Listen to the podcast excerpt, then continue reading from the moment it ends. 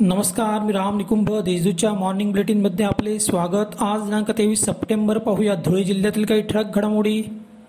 राष्ट्रवादीचे शहर जिल्हाध्यक्ष रणजित राजे भोसले यांच्या घरावर मंगळवारी अज्ञात व्यक्तींनी दगडफेक करून हल्ला केला. दगडफेकीमुळे घराचे वाहनाचे नुकसान झाले आहे. याबाबत पश्चिम देवपूर पोलिसात तक्रार देण्यात आली आहे. हल्ला का झाला हे समजू शकलेले नाही. परंतु राष्ट्रवादीतील अंतर्गत गटबाजीच्या नाराजीतून हा हल्ला झाला असल्याचा संशय व्यक्त करण्यात येत आहे. शहरासह जिल्ह्यातील कोविड केअर सेंटरमध्ये सी सी टी व्ही कॅमेरे लावण्यात यावे. तसेच महिला रुग्णांच्या सुरक्षिततेसाठी चोवीस तास महिला पोलीस कर्मचाऱ्यांची नियुक्ती करावी अशी मागणी भाजपा महिला मोर्चातर्फे करण्यात आली आहे. तसे निवेदन अप्पर पोलीस अधीक्षक डॉक्टर राजे भुजबळ यांना देण्यात आले. शिरपूर शहरातील अरुण अरुणावती नदीकिनारी स्थानिक गुन्हे अन्वेषण शाखेच्या पथकाने ट्रकसह अकरा लाख वीस हजार रुपये किमतीचा सुक्का गांजा जप्त केला. मंगळवारी पहाटे ही कारवाई करण्यात आली.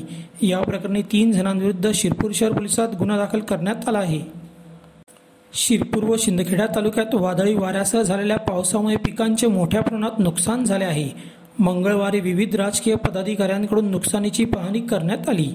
सर्व पिकांचे पंचनामे करून शेतकऱ्यांना नुकसान भरपाई द्यावी अशी मागणी प्रशासनाकडे करण्यात आली आहे.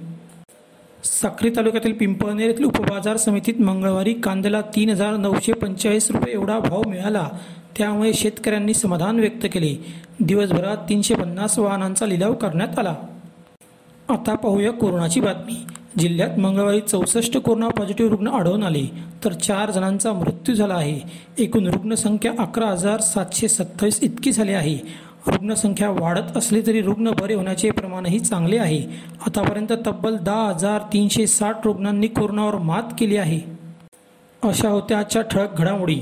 सविस्तर बातम्यांसाठी वाचत राहा दैनिक देशदूत व ताज्या बातम्यांसाठी भेट that W W W dot Deshdoot dot com या संकेतस्थळाला. धन्यवाद.